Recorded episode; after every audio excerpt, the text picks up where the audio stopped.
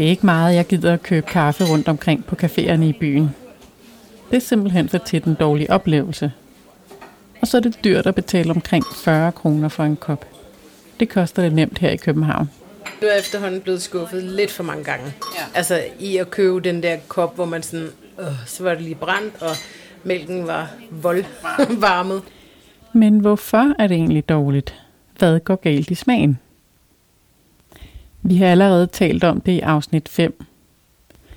Det handlede om espressobrygning og hvor meget der kan gå galt. Det var de tekniske ting i, når man selv brygger på espressomaskinen. Den her gang kigger vi ud i cafélandskabet. Hvad bliver man budt? Og hvad kan man finde i smagen? Du lytter til podcasten Smagen af kaffe. Mit navn er Therese Brøndsted. Her går vi i dybden med, hvor forskellig kaffe kan smage.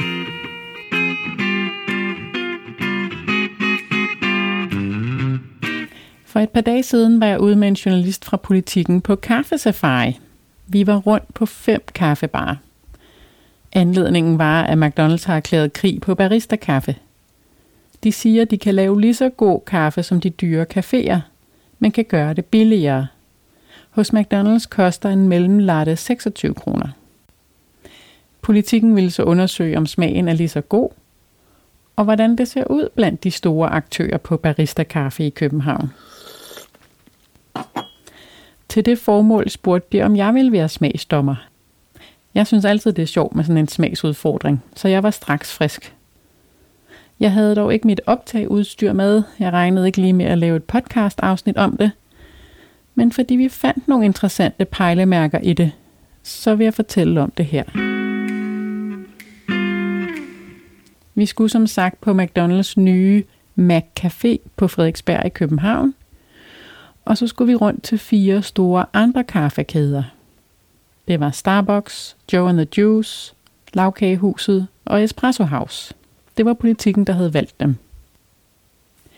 Hvert sted smagte vi både på en latte og en americano. En americano er et espresso-skud med varmt vand i. Jeg havde taget en veninde med.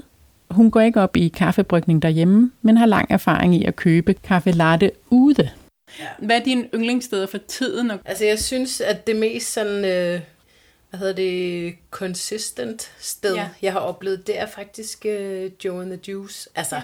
i min, eller der, hvor jeg kommer. Det du kommer forbi, Ja. ja. Ellers så er der sådan noget som kaffeplantagen inde i byen, eller sådan, Nå, inde ved Sankt Hans Torv Ja, på ja. Så det vil sige, at du er meget picky med, hvilke steder du vil købe en kaffe. Ja, fordi nu er jeg efterhånden blevet skuffet lidt for mange gange. Ja. Altså i at købe den der kop, hvor man sådan, øh, så var det lige brændt, og mælken var voldvarmet. Ja. Så, så det gider jeg ikke rigtig mere. Men så ved jeg sådan de steder, hvor når, hvis det er en latte, så er det bedst at gå der og der. Ikke? Ja. Og hvis jeg skal have ekstra, ekstra, ekstra, ekstra god kaffe, så skal jeg jo komme her. Ja. Fordi det får man jo ikke andre steder. Tilbage til kaffetesten med politikken. De tre første steder, vi var, havde ret mørkristet kaffe. Det var McDonald's, Starbucks og Joe and the Juice. Kaffen var ristet til anden knæk. Så noget det bemærker jeg allerede i duften af kaffen, før jeg smager. Men det er nu ellers nemt nok at afgøre for enhver. På de fleste steder kan man nemlig se bønderne i en beholder over kværnen. Hvis kaffen er ristet ind i anden knæk, så er de sådan våde på overfladen. Det er olieudtræk. Når man rister til andet knæk, ødelægges den struktur, som ellers holder på kaffeolierne. Og de trænger ud til overfladen. Og endnu værre, så kan de harske. Det kunne jeg smage de første tre steder her. Det kommer ikke lige til en start i smagen, men det kommer i eftersmagen. Og jeg synes virkelig, det er grimt. Og det hænger tilbage lang tid bagefter. Så det er selvsagt ikke noget, jeg er glad for. Men mange bemærker det ikke, og de kan bare godt lide det intense i smagen i så mørkristet en kaffe. Så sådan er vi så forskellige. Så tip nummer et i denne her caféguide. Find ud af, hvilken ristegrad du er til. Skal det være meget mørkt eller mellem, eller det helt lysristede? I denne her omgang havde vi ikke det helt lysristede med. Men i afsnit 2 her i podcasten var vi på en kaffebar med lysristet kaffe. Tilbage til kaffetesten med politikken. De første tre havde altså meget mørkristet kaffe ind i anden knæk. De næste to caféer havde mellemristet kaffe. Det var Lavkagehuset og Espresso House. Det var straks bedre for mig. Men her skal man passe på med ikke at få for meget mælk i, så forsvinder kaffesmagen nemt. Mellemristet kaffe er ikke så kraftigt i smagen som det mørke med olieudtræk. Faktisk er det grunden til, at Starbucks rister så mørkt. Kaffen skal kunne skære igennem deres amerikanske super size mælkestørrelser. Både hos Lavkagehuset og Espresso House synes vi, der var for meget mælk i. Journalistens udgangspunkt var at bestille en standard eller en mellemstørrelse. Og så er det op til caféerne, hvordan de definerer det. Der, hvor forholdet mellem mælk og kaffe var bedst, var faktisk hos Joe and the Juice i deres mellemstørrelse latte. Så tip nummer to i den her caféguide. Vælg mængden af mælk ud fra restegrad. Jo lysere rest, jo mindre mælk. Der er så mange valgmuligheder på kaffekortet hos caféerne. Og det er ikke en ens standard, så man ved præcis, hvor meget kaffe og mælk der er i en cappuccino over for en latte eller en cortado. Og selvom man får oplyst mængden af mælk, så er det forskelligt, hvor mange gram kaffe der er i et skud espresso. Om der er 7 gram, 14, 18, 22 gram. Så det er ikke nemt at vide, hvad der er passende, hvis man ikke har været på caféen før. Og så er mælk jo ikke bare mælk. Smagen afgøres ikke kun af, hvilke mælketyper det er. Sødmælk, letmælk, baristamælk, men også af, hvordan den er stimet, og især hvor varmt den er stimet.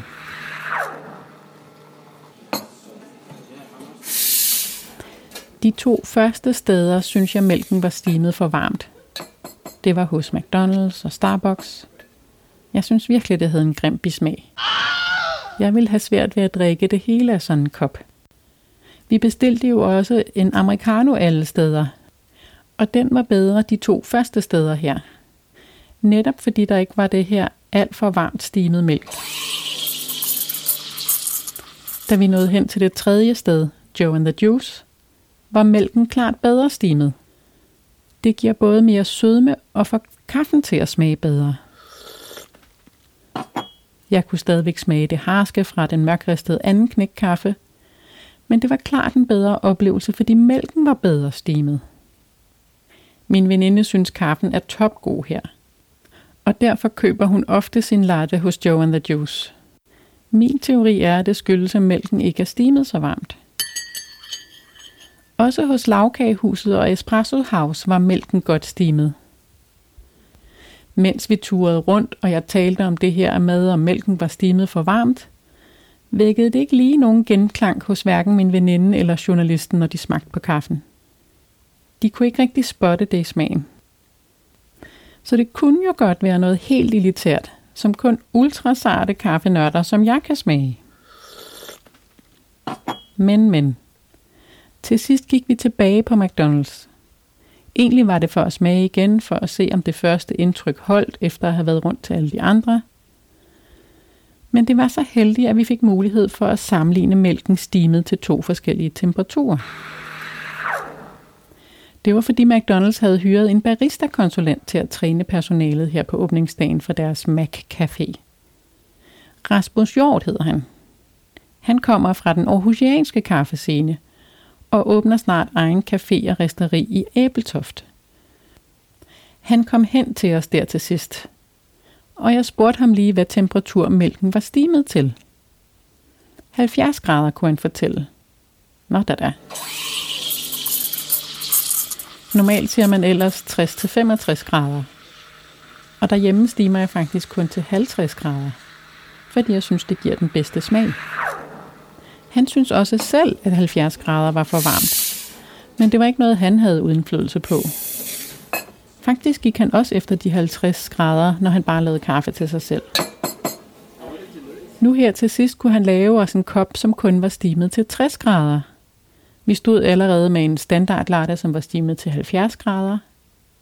Så endelig kunne jeg give journalisten og min veninde en direkte sammenligning, så de kunne smage, hvad forskel det gjorde.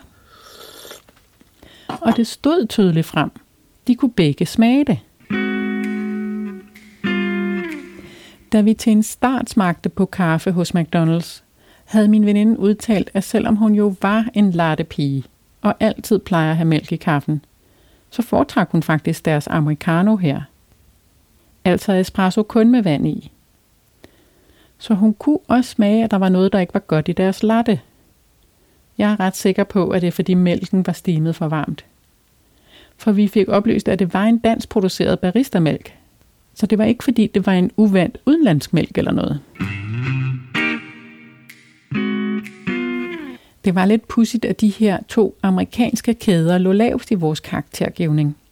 McDonald's og Starbucks. Og at det kun var dem, som stimer mælken så varmt. Mens de tre andre er nordiske. Joe and the Juice og Lavkagehuset er danske, mens Espresso House er svensk. Men så slog det mig, at mælk i udlandet ofte er varmebehandlet højere end her i Norden. Det gør man for, at mælken kan holde sig længere. Udenlandske kaffenørder er typisk meget imponeret over, hvor godt mælken smager her i Norden. Og når danskere er ude i verden, synes vi ofte, at mælken smager forkert.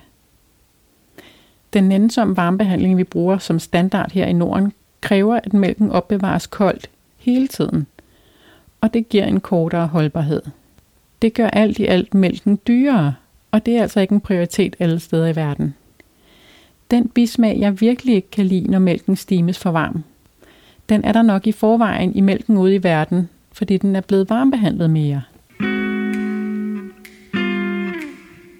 Og store kæder som McDonald's og Starbucks har typisk standarder, som de kører med over hele verden. Jeg ved ikke præcis, hvad de bruger hos Starbucks. Jeg kan bare smage, at den er stimet for varmt til min smag. De danske kæder derimod har taget udgangspunkt i den mælk, vi har her, og stimer efter at bevare den gode smag i den friske mælk. Hos mindre caféer er det måske ikke noget, de er opmærksomme på. Og så kan det svinge meget fra kop til kop, hvor varmt mælken er stimet. Og det giver så udsving i smagen. Ja, fordi nu er jeg efterhånden blevet skuffet lidt for mange gange. Ja. Altså i at købe den der kop, hvor man sådan, øh, så var det lige brændt, og mælken var voldvarmet. Tip nummer 3 i den her caféguide. Jeg bruger faktisk at spørge, om de ikke kan stime mælken lidt mindre end normalt, så den ikke bliver for varm. Det plejer at fungere. Og så har vi ikke engang talt mikroskum endnu. Kunsten at stime mælk ligger i at kunne lave mikroskum. Så mælken helt jævnt har små bobler over det hele. Frem for en hat af barberskum på toppen, mens der bare er varm mælk nedenunder. Nå, men det her var pointerne fra kaffetesten med politikken. Hvis jeg skal give et par tip mere til at bestille kaffe på caféer, så vil jeg opfordre til altid at spørge, hvilken kaffe det er. Hvilket resteri kommer den fra? Tænk, nogle steder kan de ikke svare på det. Så har jeg spurgt, om de ikke kan se på posen. De finder så posen frem. Nogle gange står det på. Men andre gange har det været helt blanke poser. Så kan man bare ikke være særlig stolt af sin kaffe. Så tip nummer 4. Spørg, hvor kaffen kommer fra. Hvilket resteri. Jo flere som spørger om det, jo mere mærker caféerne, at det er vigtigt. Tip nummer 5. Hvis kaffen smager grimt, så sig det. Et skud kan nemt gå galt. Og hvis man betaler så meget for en kaffe, så bør de levere et ordentligt niveau. Ja, jeg ved godt, vi ikke er vant til det her i Danmark. Jeg plejer også selv at være for høflig og konfliktsky til at sige noget. Men jeg er begyndt på det, og indtil nu har de kun reageret service-minded og har lavet en ny til mig. Der er jo ingen grund til at oppe sig på kaffeniveauet, hvis folk accepterer hvad som helst. Og til de priser, 40 kroner for en kop kaffe, så helt ærligt. En café espresso maskine kan nemt koste 100.000 kroner. Der ligger ofte alle mulige anstrengelser i at riste kaffen – og kaffebønnen har haft et mas med at høste kaffebærene og så skille frugtkødet fra bønnerne, og derefter skal bønnerne tørre på den helt rigtige måde over en måneds tid, så kvaliteten bliver god.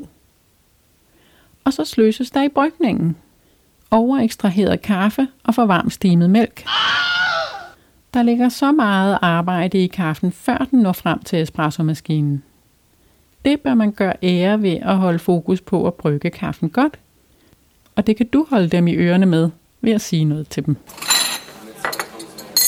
Så tip nummer 5. Hvis kaffen smager grimt, så sig det.